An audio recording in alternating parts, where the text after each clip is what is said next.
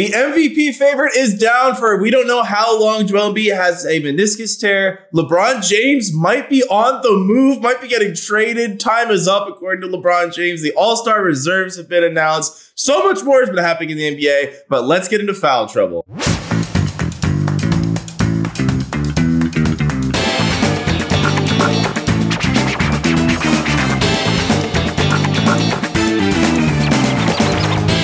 We spent this week traveling. You know, you were in Cleveland, I was in Miami. We were going to do a whole Phoenix Suns. You know, the Cavs have won 12 out of 13. The Knicks are looking amazing. But when the MVP favorite goes down and LeBron James looks like he might be getting traded, that takes the king stage. of the NBA, the king of last season. the Kings are falling left and right. The Kings just keep losing. You saw the Kings lose live. Um, there is only one thing though that I like need to hear about from your trip. So I, of course, I watched the Suns Heat game, and I could not help but notice, James, you were in Miami at the game on the same day. It was mm-hmm. Rick Ross's birthday, and Rick Ross was in the audience with you in the crowd. How were how were the vibes for for Rick Ross's birthday in Miami? You know, I didn't know it was Rick Ross's birthday, and I was wondering why Rick Ross got a tribute video during the game because um, that did happen. I was really unsure as to why that was happening. But you know, Rick Ross, is the man. I've had the pleasure of meeting him once. Uh, he told me to stay warm. Uh, I've been doing that. I forgot to bring a hoodie on my trip though, so I was actually pretty cold. It gets kind of windy. Damn. So, so you were not heeding Rick Ross's only advice to you. Okay, Rick Ross aside. No, I did not. You're right. It's crazy. this has been an insane week of of NBA basketball, NBA news cycle, and your guy, our guy, Philadelphia's guy Joel the Process Embiid went down.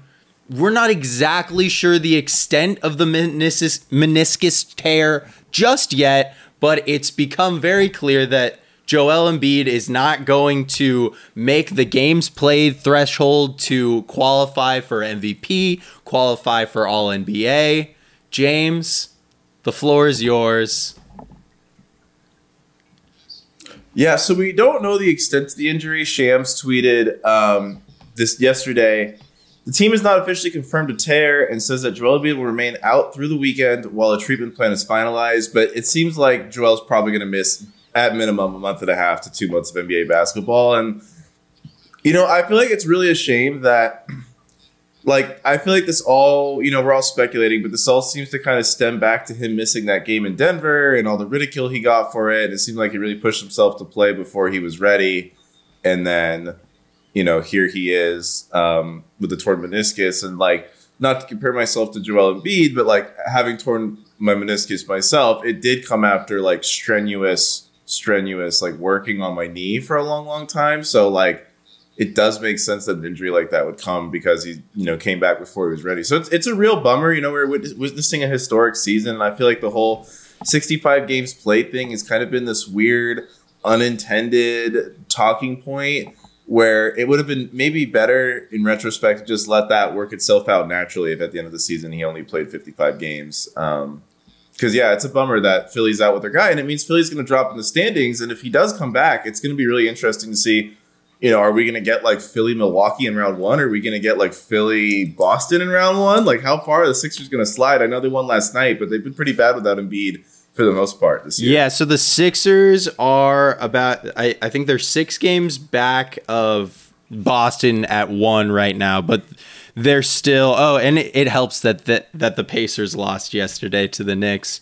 But it, it it's kind of up in the air. Like I guess five games is a lot to make up, which is basically what the Heat would have to do and the Pacers would have to do to knock them down into the play-in race. But even just kind of sitting where they are right now, it's a very tough matchup against Cleveland. I think they've played well enough to assume that they could have an easier first round matchup.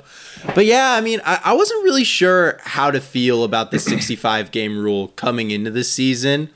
And more and more, it feels like I, I think Joel Embiid's MVP campaign was kind of slowing down in the first place due to his missed games. And I think you kind of hit the nail on the head of people that don't play a lot of games unless you're Bill Walton in the mid 70s, they don't get voted as MVP. And I think if this rule wasn't in place and Embiid played like you said 55 games, 60 games even without this like uh big kind of dramatic meniscus tour tear, I I think his numbers would have had had to be even more exorbitantly amazing than they are right now for him to actually win. So I, I wonder if the NBA is long for this rule because it seems, at least thus far, it's done a lot more harm than good.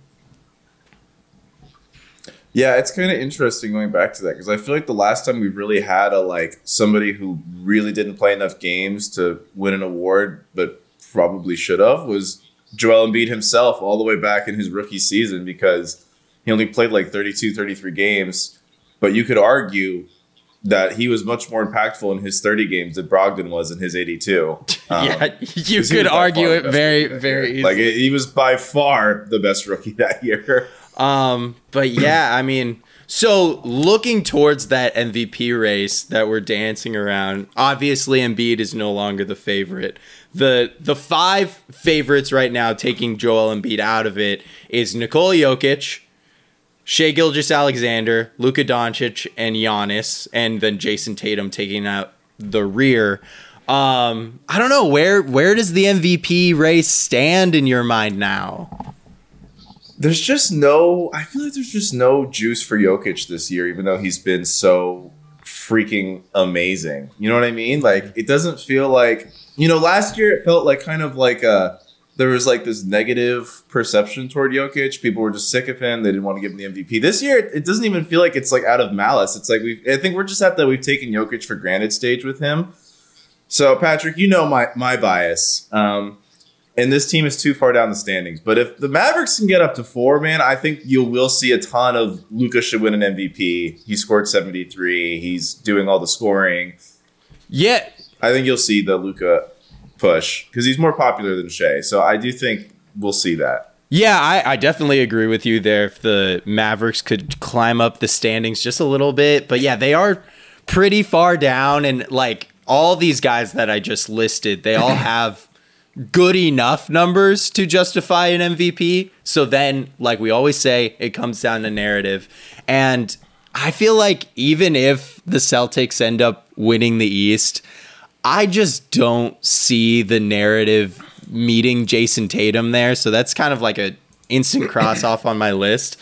And then it, it really leaves it to those other three guys, I think Jokic, Shai, Luka, Giannis. I feel like his season's been so weird already. I would be a little surprised. Maybe if they can hunt down the Celtics at number one, maybe they could get there. But it kind of feels like can Luka go on a crazy run and bring the Mavs to four, maybe top three in the West, or like who's gonna win the West?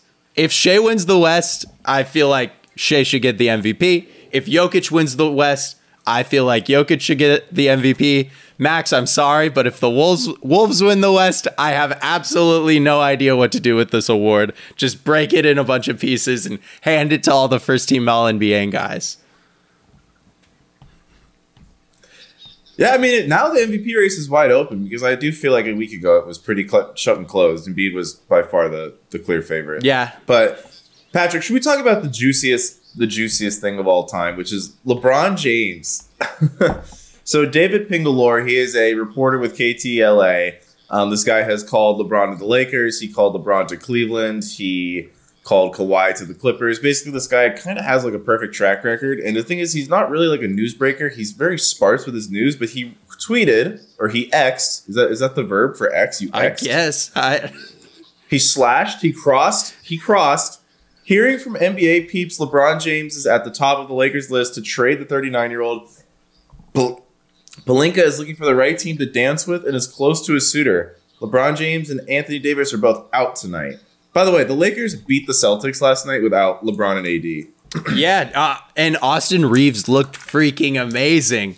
Um, with that, can we talk about the game just real quick before we jump fully into uh, the LeBron trade ideas? Because y- you know that I am dying to do that. I just think my takeaway from the Lakers Celtics game is super unsustainable way for the Lakers to win games, but super sustainable way for the Celtics to lose games. The Celtics keep picking up these little losses that I'm like, how do you not get up for this game? Just little flashes in the pan of the the Celtics of old. And like, I mean, Lakers, they're not going to shoot 52% from three in most games. We, we've seen that. But really gutsy win from the Lakers and really impressive win from uh, from Austin or from Austin Reaves in particular. What did you think about the game, James? You know, I mean, yeah, I mean, it kind of goes back to what you were saying. The Celtics, like, they just take so many threes. It's another game where, like, the Lakers are able to shoot, like, a ton of free throws because they're taking way more points or way more shots toward the rim. Also, this, did you see that thing that was going around Twitter? It's like the Lakers were, like, last in drives per game, but first in free throws. But then it's like the Lakers are, like, also, like, leading the league in, like, post ups and stuff. And it's like people's like anti-ref Lakers narratives are really I don't know. Yeah, I, I feel like people just like want to be upset about things so much. Oh, especially with the Lakers. Like it is, it is so fun to hate on the Lakers. So, I I deep dived a lot into this Lakers season because I'm I'm really I'm really confused because last season, Patrick, this Lakers team after the trade deadline. Record wise, was the best team in the NBA. They had the best record in the NBA. They went all the way from the bottom of the West to the Western Conference Finals and I was really, really high on this team. And are you ready for some numbers that are going to blow yes, your mind? Yes, siree. So when you think of last year's Lakers, what is the lineup you think of that is just the the crazy? This is why this team is it's. Like lineup. the AD, Vanderbilt, LeBron, Austin Reaves, mm-hmm, and who's the mm-hmm, other guy? Mm-hmm. D'Lo. Mm-hmm. Yep. So that five man lineup, Patrick, is plus forty per hundred possessions this season. Okay. Darvin Ham needs to be fired. What are we doing? What? Okay, here's another one. So here's the other lineup that really kind of pole vaulted that Lakers team. It's that same five man lineup, but you you slot in Rui for Vando, plus thirty per hundred. There's a sleeping giant in this Lakers team that's just last year's Lakers team, and Darvin Ham is not using it. what, what are we doing here in LA?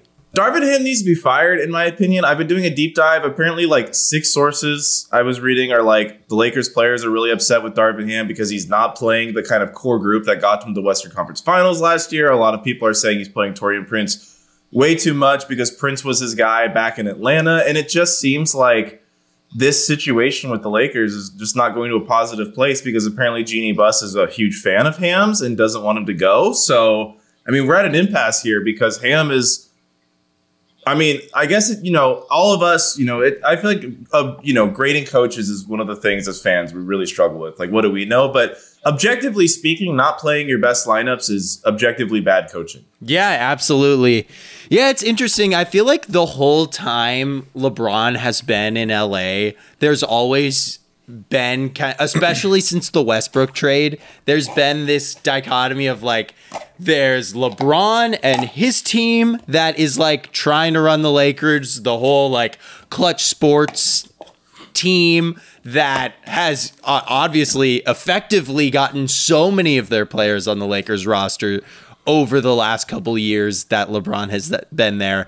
And then there's the old guard Lakers, the you know, I guess Kupchak's not there anymore. Who who am I thinking of? Um, I don't know. That whole like Buss family. Obviously, Magic was in and out, and it seems like they just are at a point where it's like the team isn't winning.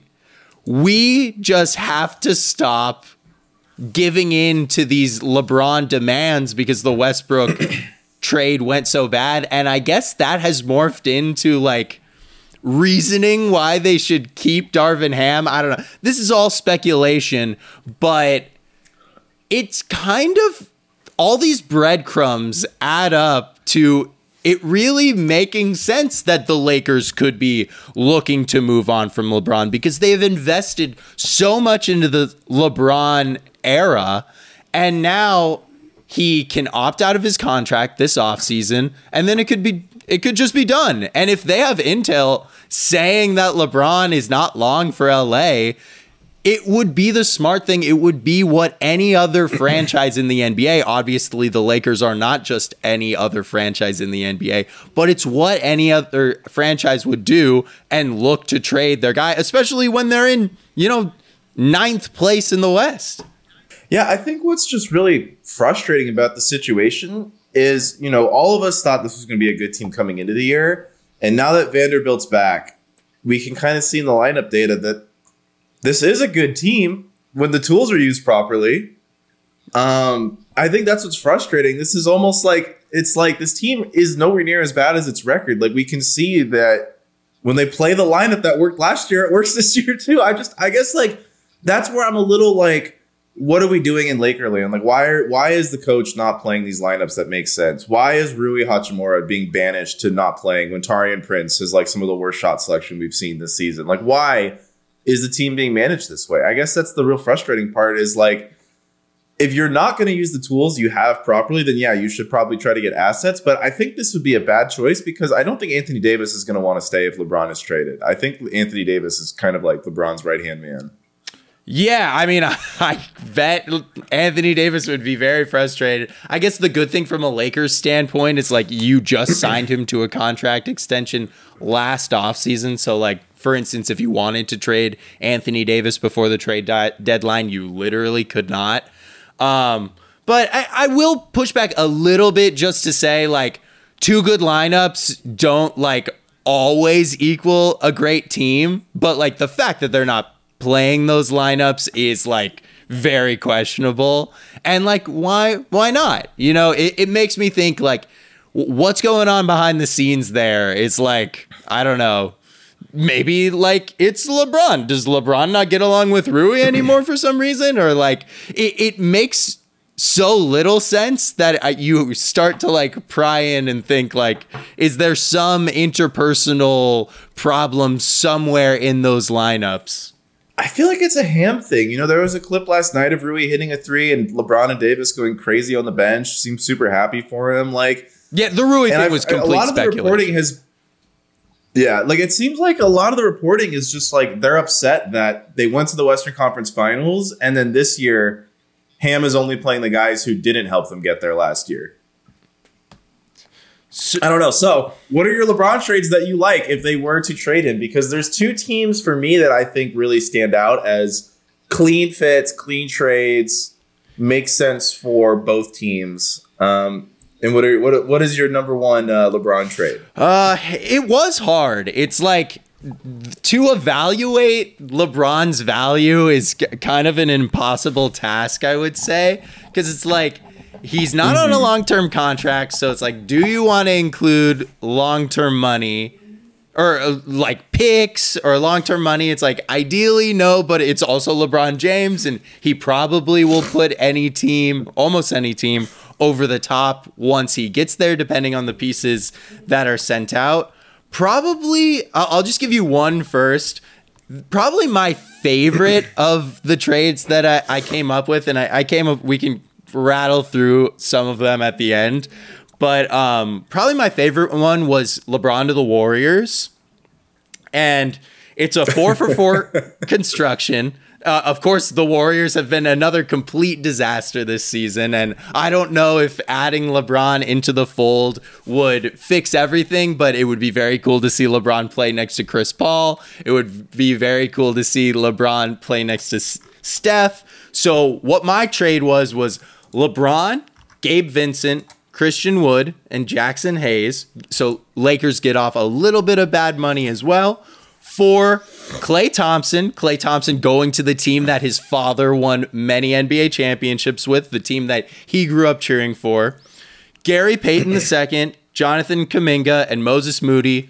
No picks involved. Those young players are the value you get, and then you get LeBron James. What do you think?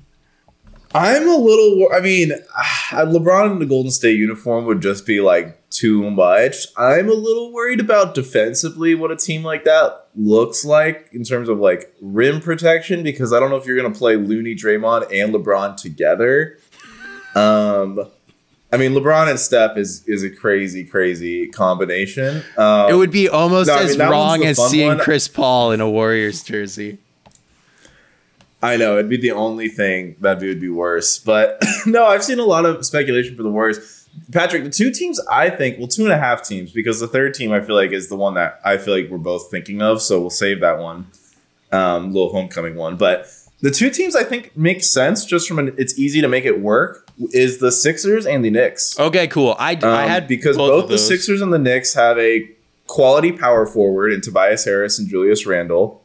Um, you know, so those are kind of the big salary, but also they're not bad. And then the Knicks have the Fournier contract to fill it out. The Sixers have the Korkmaz contract to fill that trade out. Um, and then both of them have some future picks. I again, it kind of goes back to how do you value LeBron James? He has a player option. He's probably going to retire if he gets traded. He might not even play the rest of the season if he got traded. I think he would only play if it was to a team like a Philly or a New York or I like I think if he got traded to Oklahoma City, I don't think he would play. I straight up think it's if it's not a big market, I don't see LeBron James lacing up for that team. I don't. I, I feel like Um, if it was a clear contender, he would consider it because it, we all know the number one thing that is important to LeBron James is his legacy, and maybe being able to tag on one extra championship might coax him into playing a half a season in Oklahoma City. but I think that's a really great point. Um, but but to go back to the Philly trade, you know, Tobias has that big contract, but you re-sign him for a reasonable amount of money. All of a sudden, Tobias looks a lot better. I feel like a lot of the you know issues with Tobias is the size of his contract. But if you're able to re-sign him this summer to a much more reasonable deal, and you enter next year with kind of like Reaves, Tobias on a good contract, and Anthony Davis, and you have more flexibility to build a team, like that's the start of the retooling for the Lakers. Obviously, whatever picks you get from Philly, you might have to get a lot of picks from Philly because none of their picks are that great. And then LeBron on Philly, I mean, kind of the way Steph would play with LeBron. Tob- or Maxey's such an amazing off the ball shooter, great in the handoff game, great moving without the ball. And I think LeBron with that kind of spaced out Philadelphia lineup could be pretty lethal until Embiid gets back. And then when Embiid is back, I mean, sky's the limit for that team. Absolutely. Spaced out, speedy guards that shoot really well. We've seen LeBron succeed with time and time again throughout his career. Um, I what are their what what kind what picks do they have? Do you do you have that down? They have like a weird. I'll, I'll pull it. up.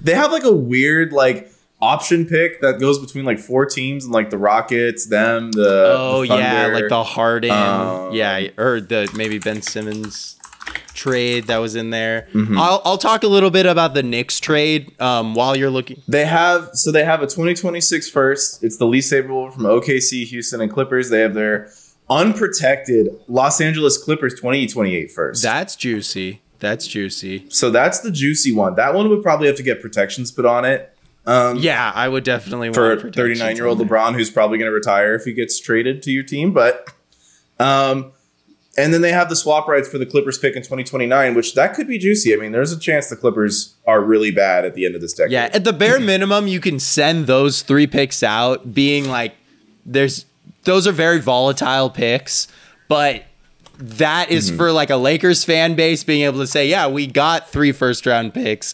I think there's something there. Probably my my favorite uh, as far as like asset wise for um, the Lakers, I would say is the the Knicks package. The Knicks have eight tradable first round picks. I say first round picks very loosely, but y- and because like four of those picks are like very borderline of like w- the quality of first round picks. But if you're sending out, especially for the Lakers, if you're receiving five first round picks for a LeBron James package, I think you can like go to sleep happy at night knowing you, have sent out so many picks over the course of time and the Lakers have been very successful in even later round picks in, in the draft over the last really the last decade of identifying talent. But um all right do you want to let's talk about the most fun team. The one that we we are all The rooting Cavaliers? for. The Cavaliers The Cavs? what is Yes. what is You know your what I love Cavs about trade the Cavs? So is Da- so Davis is straight up not tradable. Like even the he doesn't he's not tradable at all this Not year. tradable at all this year, unfortunately.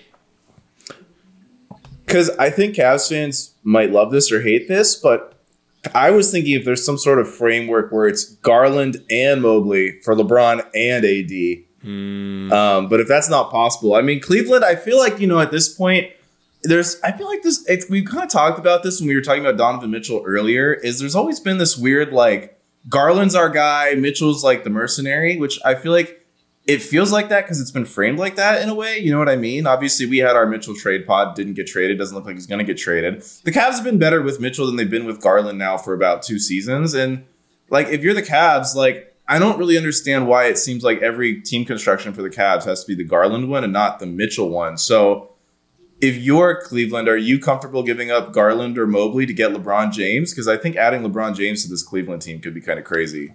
So And maybe you even get a pick with LeBron because you're giving up either a borderline all star point guard or you're giving up a defensive player of the year candidate. The difficult thing about any Cleveland trade construction for LeBron is they don't really have any tradable picks. They have a couple swaps that they can send out, but those aren't like real first round picks.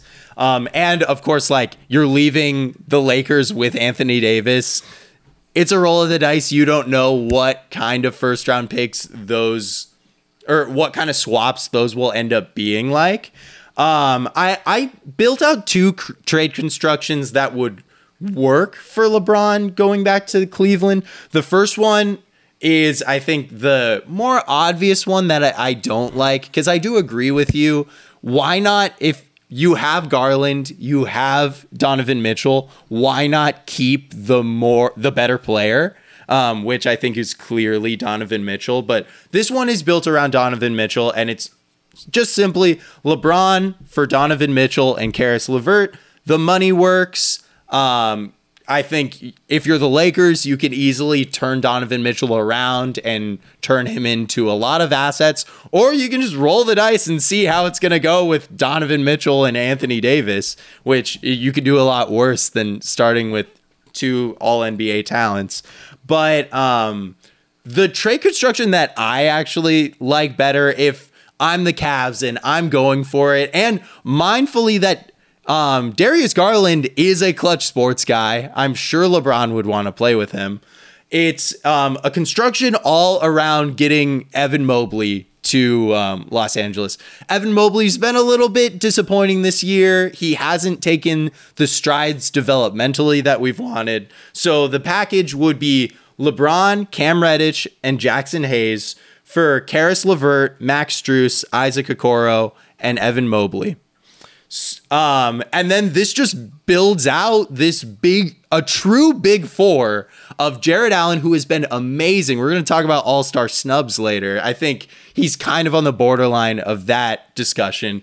Garland and Mitchell, too. We talked about how great it would be for LeBron to play next to a guy like Maxey, for LeBron to play against next to two guys like Donovan Mitchell and um, Darius Garland. We've never seen that in LeBron's career. And then um, and then LeBron, and, and you still got like Niang. Uh, what do you think of those two trade constructions? I don't like the first one. I don't think Cleveland would ever say yes to that, but I like the second one. I, I really like like Garland, Mitchell, LeBron. So much spacing, so much shooting.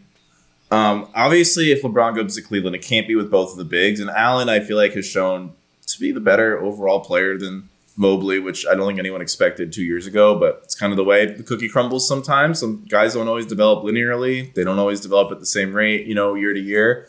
Um, yeah, I mean, Le- LeBron homecoming would be a lot, a lot of fun. I remember, was it like a couple years ago? There was like some weird LeBron tiff, and it was like a lot of sources like the Cavs don't want LeBron to come back anymore. They want to move on to a post LeBron era. But I mean, the small forward spot's been the missing, the missing ingredient for this Cavs construction for two years now. And like, man, it'd be so fun if LeBron like won one last championship with Cleveland. Where so let's say they did that uh, that construction of basically Evan Mobley and three of their best role players for LeBron. Where does that like put the Cavs in the East? Would would you put them above a, a Boston, a Milwaukee?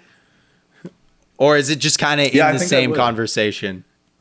No, I think I would put. I think I'd put them at the top because I think we've seen with the Celtics. I mean, it's just this.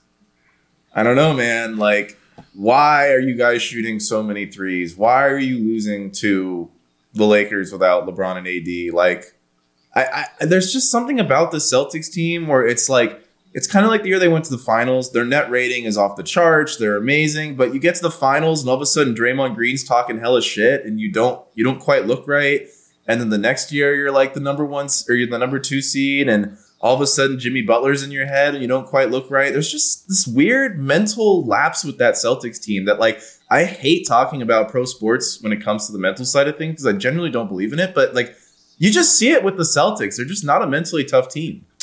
Yeah, and it would definitely be uh, pretty mentally tough to see LeBron James walk into your arena. When how long has it been since he's lost to an Eastern Conference team in the playoffs? Like, friggin' ten years. Uh, it hasn't been since 20 no it's been over a decade it hasn't been since 20 2009 yeah, that's insane. 2009 2010 Um, okay, Oh you want to talk about uh, the trades that won't happen but are funny to talk about? wait can i do one more team that i think would be really awesome for lebron and maybe even more awesome Oh yes, please. julius randle and fournier and whatever picks package the Knicks need and to get lebron Oh James. yeah, yeah. I'm I'm I'm totally on board with you uh, on the. Knicks. I mean, you roll in with Brunson, Hart, OG, LeBron, and you know Hartenstein. I mean, talk about a team that if you're the Celtics, you don't want to see. Yeah, and talk about a way to goose up your legacy, LeBron. Bring a title to New York City. Because I think the thing we've seen with LeBron is like when he wants to try on defense, like it's still there. And if you're telling me like, okay, you've got 48 minutes to deal with OG Anunoby, LeBron, and Josh Hart, like, fuck, man. Like, I don't. I think that that team is just. Yeah, I don't know what you do against that I, you don't do anything. Yeah, I, I would love the f- to see Thibs and LeBron interacting on a day to day basis. That would be amazing. Yeah, I mean, Yeah, I think of all these teams that should maybe be a little reckless. I think the Knicks should be should be reckless with trying to make this happen because if you add LeBron to this Knicks team, it's I don't know. I think that's clearly the best team in the East. Absolutely. And you would get so much behind the scenes drama of CAA, all the the like CAA guys against Rich Paul. Everyone's trying to like become best friends with James Dolan and go to s- concerts at the Sphere with him every weekend. It would just be there there would be nothing better in sports. I can't I can't imagine anything better for ESPN. Yeah, I mean, if LeBron won a title with the Knicks, like that would just be, it would just be incredible. chef's kiss the chef's kiss of all chef's kisses oh my god that would be amazing who would be so in this universe where lebron is on the knicks who would you want to see him go up against in the finals Ooh, I mean, the Clippers would be really fun, but I mean, uh, I mean, I feel like if LeBron can best Jokic, that would be kind of a nice. That would be the the ultimate cherry on top. Yeah that's that would be like almost like a you gotta retire dude it doesn't get better than this moment which i don't think he would Yeah, I. I feel like there's no Jokic LeBron rivalry, but it's now it's kind of like Jokic with the Clippers, where Jokic kind of just owns the city of LA, the entire city. Yeah, that is true. Yeah, there's a little bit of juice Yeah. there, but it's more like the full Lakers team versus the the full Nuggets team. Um, yeah, I mean, it would be really fun to see LeBron play against like a guy like Luka in the finals. Like if Luka went on like a magical run through the playoffs, and then yeah, battle LA, but the LA turns to battle LE. New York versus LA. it's New York versus LA. um, I don't. Okay, Should- I've I've got a few more trades that I just got to get off my chest that won't happen, but we can laugh at.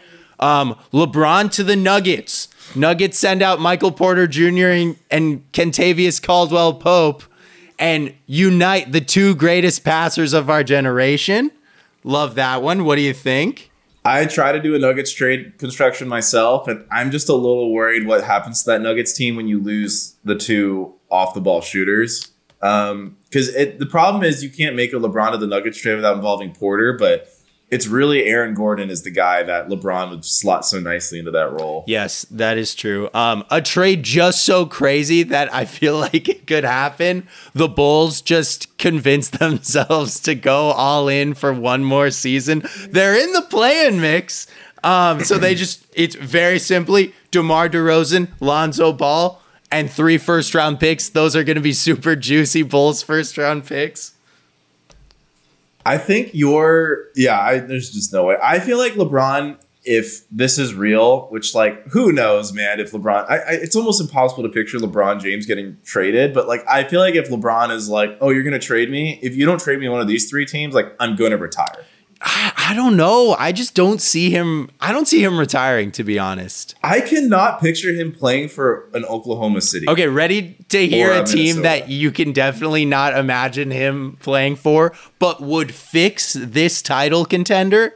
Like, in my opinion, full send fix this title contender.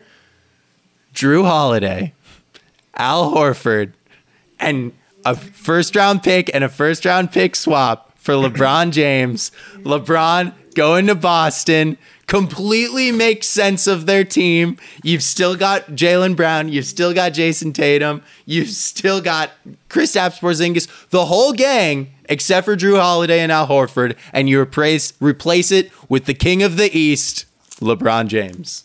I think Celtics fans would be so upset if they needed LeBron James to win the championship. But yeah, I mean, also, what do you think about just a LeBron for Jaylen Brown straight up type trade? Yeah, I thought about it. Um, the one complicating factor with something like that is Oh, Jaylen has a no trade. he clause. has a no Jaylen trade clause, trade and he doesn't make that huge number this season. He still makes 30 million. So then you've got to like put in like two more guys. It would have to be like Al Horford and then someone else, which they don't really have like those middling contracts. So that's why the Jrue Yeah. Holiday one works a little bit better. But I mean, he's not good. The Lakers would never. It would be like trading Never. Babe Would Ruth. never. Um, Yeah, they would never. All right, should we talk about the All Star reserves, or do we have one more? No, that's all I got. I'm trade. ready to talk about the All Star reserves. So Patrick and I gave out our All Star teams quite a while ago, and uh, these actual teams are looking very different than the ones we came up with. The East All Star reserves are Jalen Brunson, Donovan Mitchell, Jaylen Brown, Bam Adebayo, Julius Randle, Tyrese Maxey, Paolo Banchero. Um, so I know both of us had Trae Young. He did not make the cut, but he will get there because Julius Randle has a separated shoulder right now. Um, obviously, Joel Embiid just got hurt, so another Eastern player is going to make it. Um, Patrick, I don't know about you. I thought the East All Stars just kind of weird. Yeah, yeah, it was it was pretty surprising uh, to see to see Paolo Banchero make it. 'Cause, I Really, mean- just like at the end of the day, it would have made sense a cup like a month and a half ago when the Magic were rolling and they were kind of one of the stories of the NBA. But I was I was pretty surprised to see him get that nod, especially over Trae Young. Yeah, I, I think Banchero's a weird pick because when we did this exercise a month ago, the Magic were higher in the standings, and neither of us had Banchero there. And since then, the Magic have only kind of fallen in the standings. Paolo's shooting has kind of come back to earth. Not to toot my own horn, but my uh, picking the Cavs to soar up the standings and the Magic to drop when they were like five games apart is looking pretty good right now. And yeah, I think Jarrett Allen, you know, we talked about it. Maybe he doesn't make it because he was not very good to start the season. Jarrett Allen was actually kind of bad the first month and a half of the season. So you got to factor in that first month. It seems like we do tend to weight what happened more recently than what happened in the beginning of the season. But yeah, I think the other odd one was Jaylen Brown for me. I don't know. I think I have this weird thing, Patrick, where if you have an obvious flaw that is exploitable in the playoffs, I just I think that has to count against you, even though it's a regular season all star. Just like the guy can't dribble with his left hand. I feel like he tanks the Celtics in a lot of games with his shot selection. I just, I personally don't think Jay- Jaylen Brown is an all star. I just don't. See I think him. in a world where you know Jimmy Butler is around, I don't know. Jimmy, he just didn't play enough games. I think at the end, be, er, er, at the end of the day, to get himself into the All Star situation. And I, I had Jimmy Butler over Jaylen Brown. I don't have the biggest problem with Jaylen ending up on the team because the Celtics have been so dominant this year. And Kristaps Porzingis just like I had him in there. and he Yeah, I had didn't end up playing enough Porzingis games. too. That's that's where I think. Yeah, I just I don't know. I I just feel like Porzingis is better than Jaylen Brown. He's been more impactful for the Celtics. Like I feel like he should be the All Star for the, the second All Star for that team. Yeah, yeah. Uh, I mean, there's also like positional stuff that that goes into play here, but I I mean. Jaylen Brown is an amazing player. He is a really, really good player, and he is the probably the second best player, pure like talent wise, on the best team in the NBA thus far. So eh, I, I don't know. I have I have less problems than that. I do have a problem though with De'Aaron Fox or, and no Kings at all making it Oh, you want to? We want to. Wait, wait, wait. Do you want to uh, talk about before we get to the West? So Trae, Trae Young will slot in for Joel Embiid or Randle. Um, you know, Halliburton has been on a minutes restriction lately, but I'm guessing he'll play in the All Star game. Who else from the East do you think is going to slot in to take that final spot? Given that we have two injury spots in the East. I feel like Jimmy is probably the name there. Um, did you have anybody else other than other than Jimmy? I think Jarrett Allen, especially with the way the Cavs have been playing. Um, um, yeah, I mean, no one else from the Pacers. I guess the Knicks already have their two. The Bucks already have their two. The Sixers have their two. Yeah, I mean, I guess it's probably Jimmy Which is good. We need or Scottie Barnes. Jimmy or Scottie Barnes. Yeah. Yeah, yeah, we didn't even Yeah. talk about Scottie Barnes. The the Raptors have kind of struggled as of late. They they've continued to fall down the standings. But um I mean, he's had a pretty good season in his own right. Yeah, I think I, I think the clear one is Trae Young there, and then probably Jimmy Butler, especially just to like get Jimmy Butler there. If you're the NBA, you need to have your marquee guys at All Star Weekend, and no matter how you cut it, Jimmy Butler is a marquee guy. Yep. All right, let's talk West. No Kings, no De'Aaron Fox. By the way, who's averaging around thirty points a game. Um, definitely one of the most dynamic offensive point guards and defensive point guards in the game. Actually, the game I went to against the Heat, he had a really nice poke steal on Jimmy Butler that he converted into a fast break. Um, I'm kind of shocked to see De'Aaron not make it. Yeah, I was I was really surprised. I I- I guess it ended up being De'Aaron or Devin Booker, and I I understand why Devin got the nod over De'Aaron. He's just his creation's been a lot better, and the scoring is just kind of the same. But I don't know. Th- you're gonna yell at me, and this may be sacrilege. I would have had De'Aaron over Steph. I'm sorry. The Warriors have been awful this year, really throughout the whole whole time. Steph has played 41 games, but like that's not overly. I guess that's just right there with uh, what De'Aaron Fox has done. But basically, statistically, they're putting out the same offensive output. And the Kings are just a way, way, way better team. I get that Steph is an all time dude, but this just hasn't been like the year. And when it's so close, I would like to reward the team with the better player. But um, I don't know. How do you feel about that? I mean, I had this guy on my ballot of too many people when we did this because I accidentally had an extra person in the West and he was my extra person and he looks like the extra person here. And I'm sorry, Max, but Karl Anthony Towns, I feel like is the one who sticks out. So the All Star reserves is two guards, three front court players, and two players from any position. I'm assuming Towns is one of the two players from any position. I feel like De'Aaron should go there.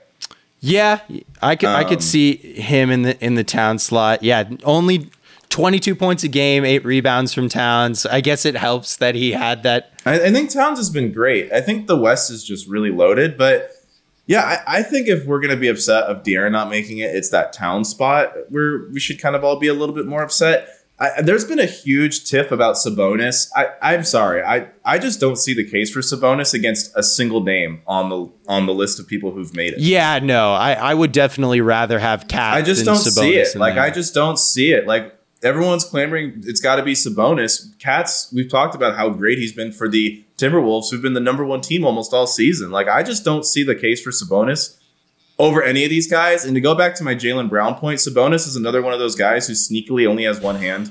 You saw the Warriors expose it in the playoffs last year.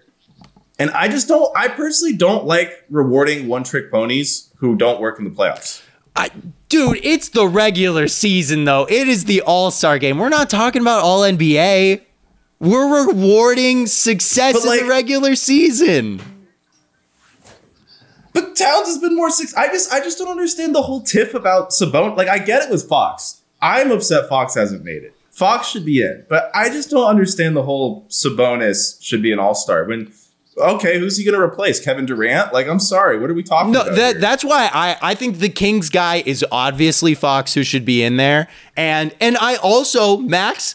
I'm with you, dude. I think the the T Wolves deserve two All Stars. I had Rudy Gobert in there. I get why Rudy didn't end up making it, but I would not swap out Karl Anthony Towns because they're the number one seed in the entire NBA, or not in the entire in the entire Western Conference. I think they and KAT. I mean, he's just scored 63 points the other day. He's had an incredible year.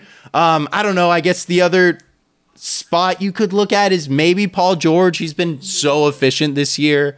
Um, he's been so he's good. been so so. aw- he- although he was Look, awful when I be saw really good him. Players who there is going to be really really good players who don't make it, and that's just the reality of the situation.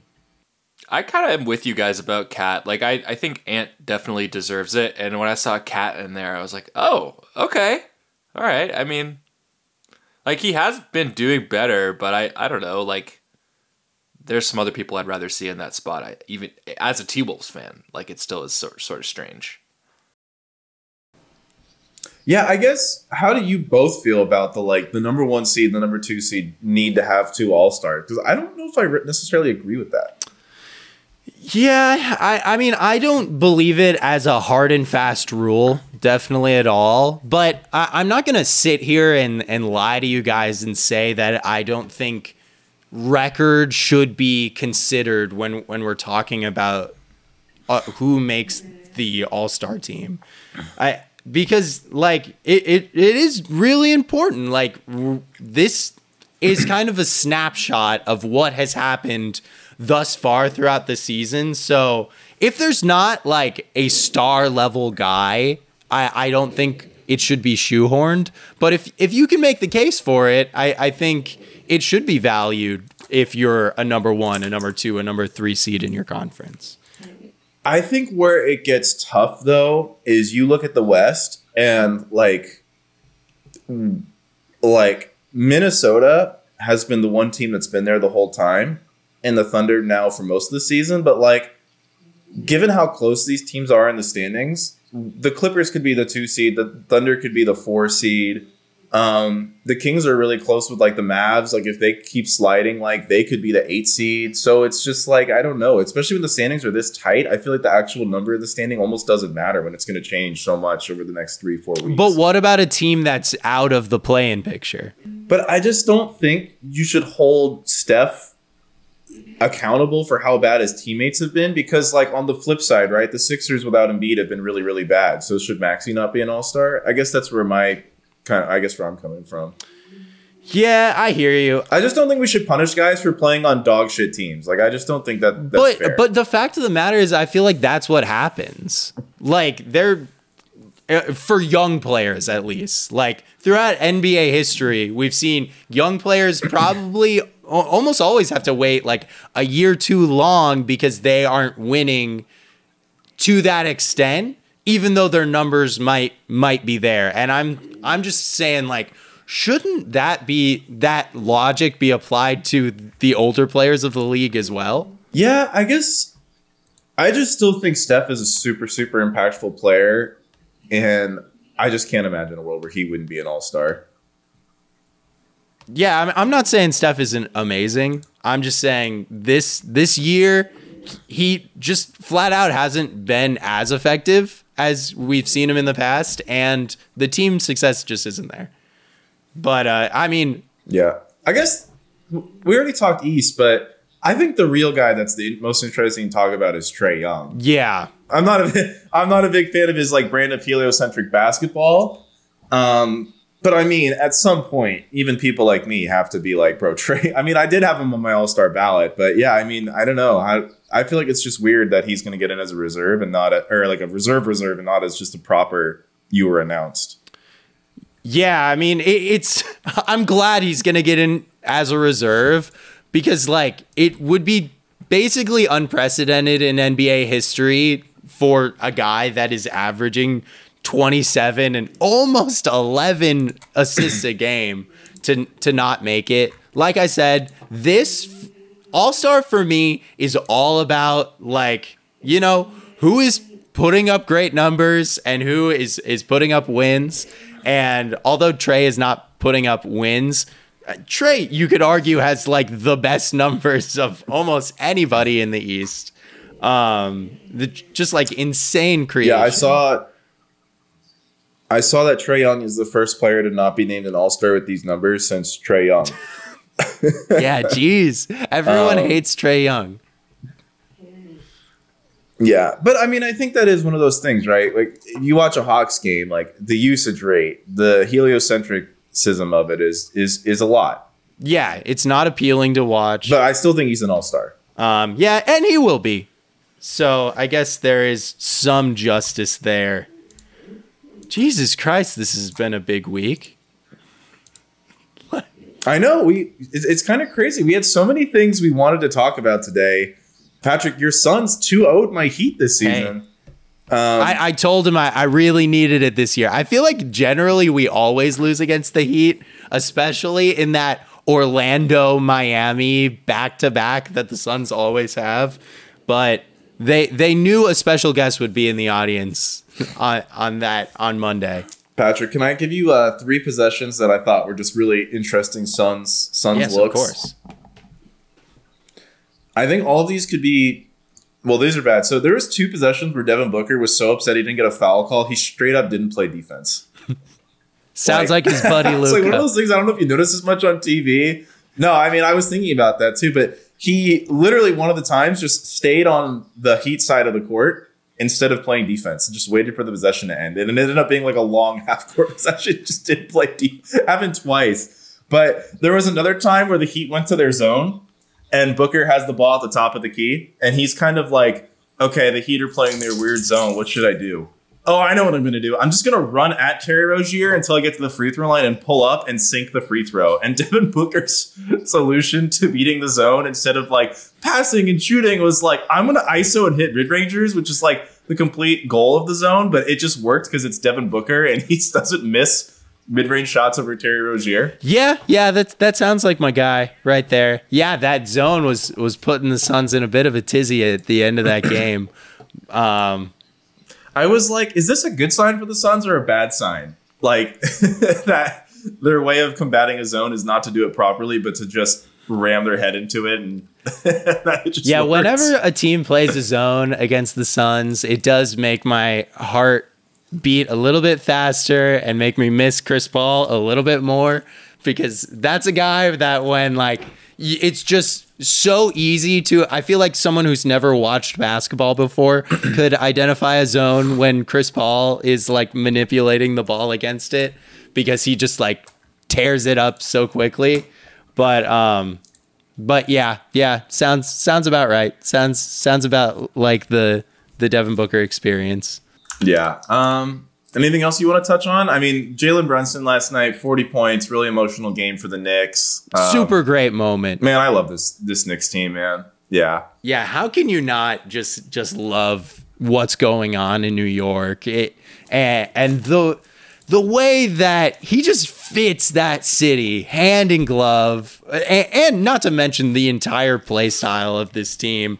I I, I really hope we can see a, Knicks run this year because I, I think it could be really, really special for a city that is so crucial in the history of the game that has not seen very much success at all during our entire lifetimes. It, it would just be it would be so awesome and so special. And I, I don't know for I don't know a better guy that I think it could be happening to than uh, than Jalen Brunson. He just seems like to be really appreciating the moment, and it's really awesome to see. Yeah. All right, should we get to hot streak shooting? Let's do song? it.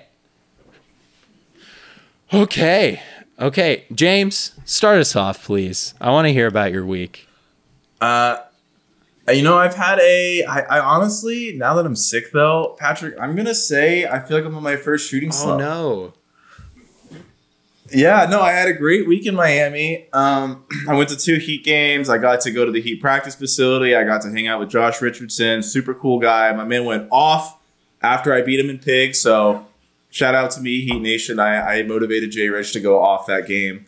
Um, also beat him in a relay race, just saying. And then, um, you know, I got to hang out at the stadium after after one night. It was really cool. The Heat really hooked me up. Let me go to their like crazy lounge, hooked me up with dinner. Uh, Miami is like the most beautiful city. The weather is amazing. The mojitos, you know, I got to hit my yearly mojito quota. What better place to do that? Than No Miami? better But place. No better place. I'm I'm sick. Yeah, I'm sick. I've got a lot of just work I have to catch up on. Um, some behind the scenes stuff with my YouTube channel. Like people are moving and going, and I'm like frantically trying to replace like editors and stuff. So it's just a little stressful. And uh, you know, Patrick, I um, we've talked about this player in this person a lot, but I just I kind of want to talk about him a little bit, even though it has not not much to do with my week. But the Spurs are starting to play better players around Victor Wembanyama. And I was just watching one of their games, and I just couldn't help but think, why don't they trade for Chris Paul? Hey, I, I've been beating that drum since the Suns traded him initially to the Wizards.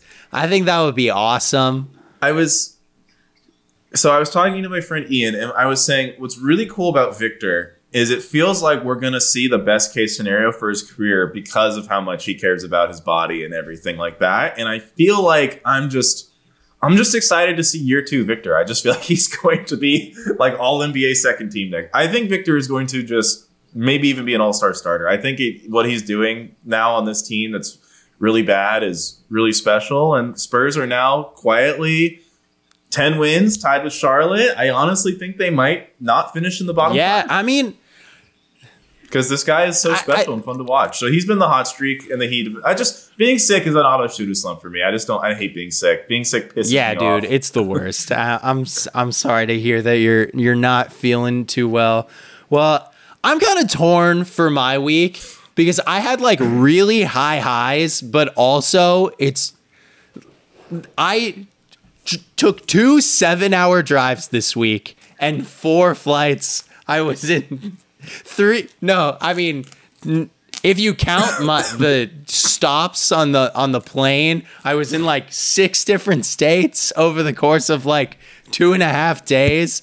Um, so I, I went to Cleveland with uh, with Jesser and, and the whole production team to help with a video there. I had never been to Cleveland before. I was there for like literally like 20 hours. 5 a.m. flew out of LA, went there. We basically immediately went to the game, shot the video, and then 3 a.m. again, but Cleveland time, had to go to the airport and then 5 a.m. F- fly all the way back. So that was like very, very taxing on my body, especially after the back to back seven hour drives to and fro Arizona for the wedding that I went to. But the Cavs arena and just all the vibes around it were so freaking great. Honestly, Cavs arena, like one of my favorite arenas that I have ever been to. Um, th- my favorite thing about it is we had this suite, but they have lower level suites. So there's probably like, I don't know, like 30 rows in front of the suites, but you're basically eye level with the court. So you can really like, you're you're not too high, so you start losing like the perspective of like how big the live players are, and you can like see how fast the ball's whipping around, which is really awesome. But and also it was it was Clippers Cavs, so it was like a, a pretty marquee matchup. But I gotta give it to the Cavs fans. They all really showed out and were just super intense. They were super in the game. They were loving it. It was it was a really really great atmosphere. So that was that was super fun to be there um, and, and do that. Um, so, but just so much travel, and the wedding was also really fun. Um, I I I I feel like you, Max. I feel like I'm kind of on a hot slump. The like high highs, but also my body is falling apart right now.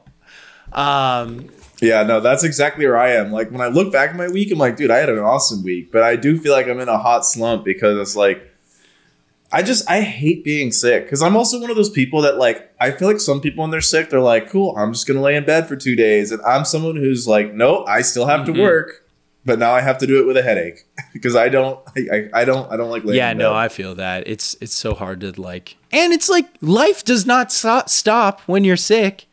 What are you what are you supposed to do? I don't know. I'm i'm settling on hot slump. I i, I love the the new term that you added to our lexicon max. Um and i'll throw it to you. Max how you feeling? Where are you sitting at? Um, I you know, it's been interesting. It's been kind of a sleepy, rainy week in LA again. Um, you know, I'm not like I have been pretty productive doing some other work and like, you know, uh, you know, just just staying active.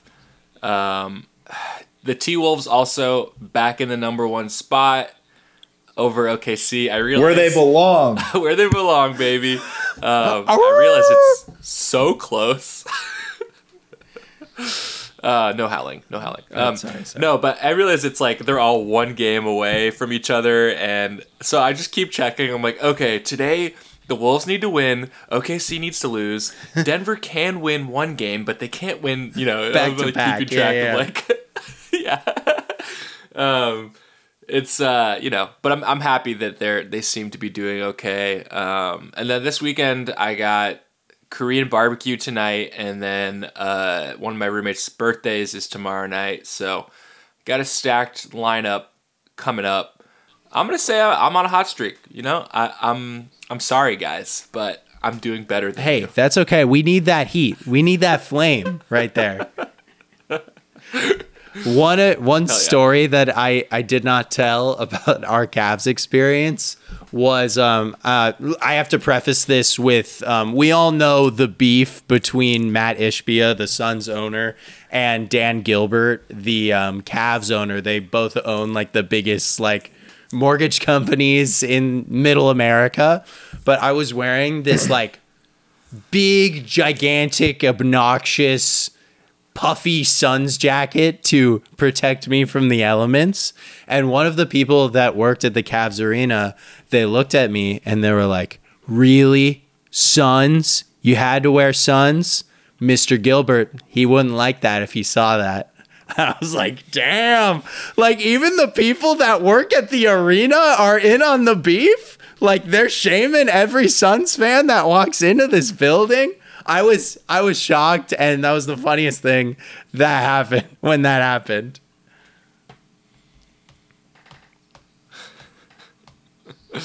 That's great. I love that. I, I I wonder if it's like any of any team gear that's not Cavs gear. They're just like stay out of our town. Me, But you you really think it's like specific to the I- Suns beat? yeah I wonder what would get I think it is I wonder what would get more of a rise though if you wore like that or if you wore like a Draymond Green jersey yeah, I don't know. People were walking around. There's so many people with like Lakers jerseys, you know, like at any other.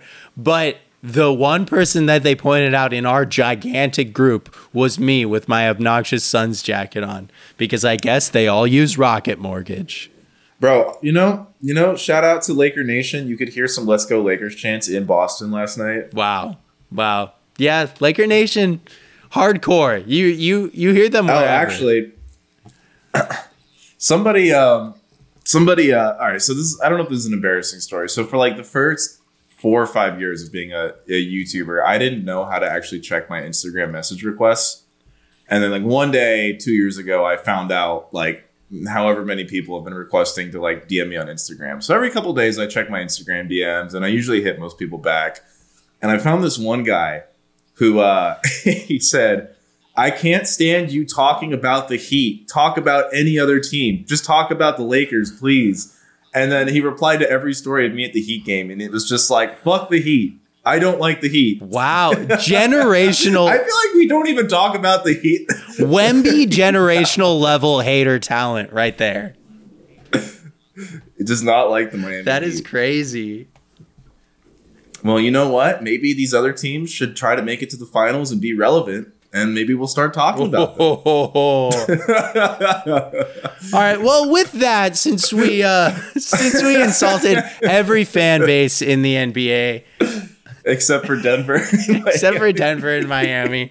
I think uh, I think this is a good place to, to end it. Yep. All right, we guys, we will be in studio next week. Apologies for the weird um, virtual um, ones this week. We were not really, you know, up to date. Uh, I'm what I guess a lot of people would call a boomer. We'll end it there. See you guys next week. Peace.